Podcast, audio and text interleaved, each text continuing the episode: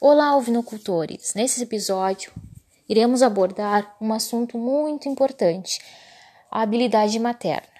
Nesse período que estamos, que é o período da aparição, é muito importante observar esse comportamento das ovelhas.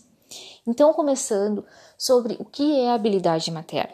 É um comportamento positivo das ovelhas imediatamente pós-parto, que engloba cuidados fornecidos aos, aos cordeiros, até que eles consigam desenvolver uh, algumas características que se assegurem a sua sobrevivência.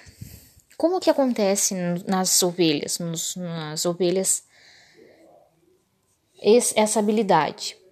Após o parto, o número de células do bulbo olfativo uh, aumenta, associado à liberação de neurotransmissores, o que permite essas ovelhas reconhecer o odor do cordeiro, sendo importante para o conhecimento individual de cada cordeiro,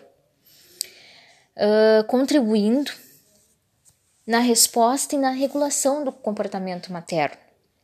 Esse conjunto de comportamento é, inclui cheirar, lamber, proteger o, cordeiro, fornecendo um laço materno bem seletivo.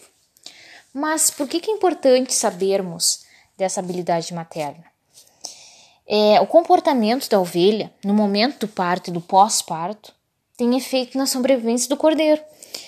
Então, as matrizes com maior habilidade materna no rebanho terão melhor índice de desmame e, consequentemente, maior quantidade de cordeiros na sua produção.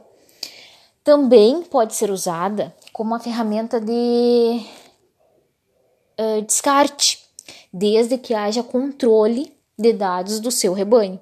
Então, é muito importante nesse período que estamos vivendo agora uh, observar essa habilidade das suas matrizes. Então, esse foi informativo da ovinocultura. Muito obrigada.